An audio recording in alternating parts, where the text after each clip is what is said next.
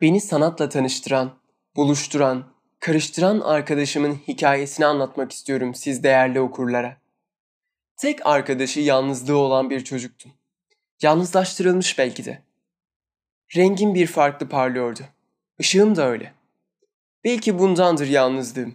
İnsanoğlu kendinden olana meyleder. Bense bu cümbüşte kendime yer bulamıyordum. Dünyanın karşısına yeni çıktığım zamanlardı.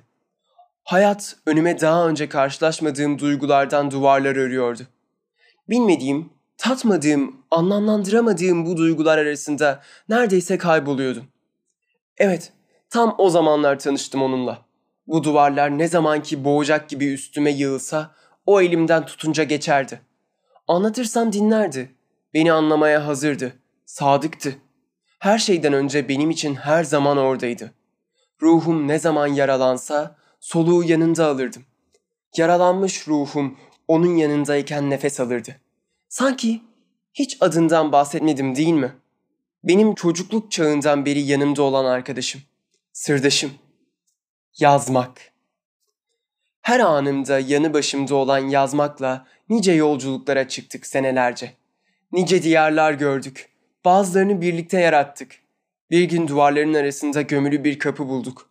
Açıldığında keşfedilmeyi bekleyen yepyeni bir dünya ile karşılaştık. Yazmanın araladığı bu dünyaya attığım ilk adımda hissettim. Artık nefes almak güç değildi. Duvarların sıkışıklık hissi yok olmuştu bir anda. Çıktığım kısa gezintide benim gibi insanlarla tanıştım. Emily Pauline oradaydı. Jean Valjean, Yıldızlı Gece. Sınırları hayallere dayanan bu dünyada kuralları siz belirliyorsunuz.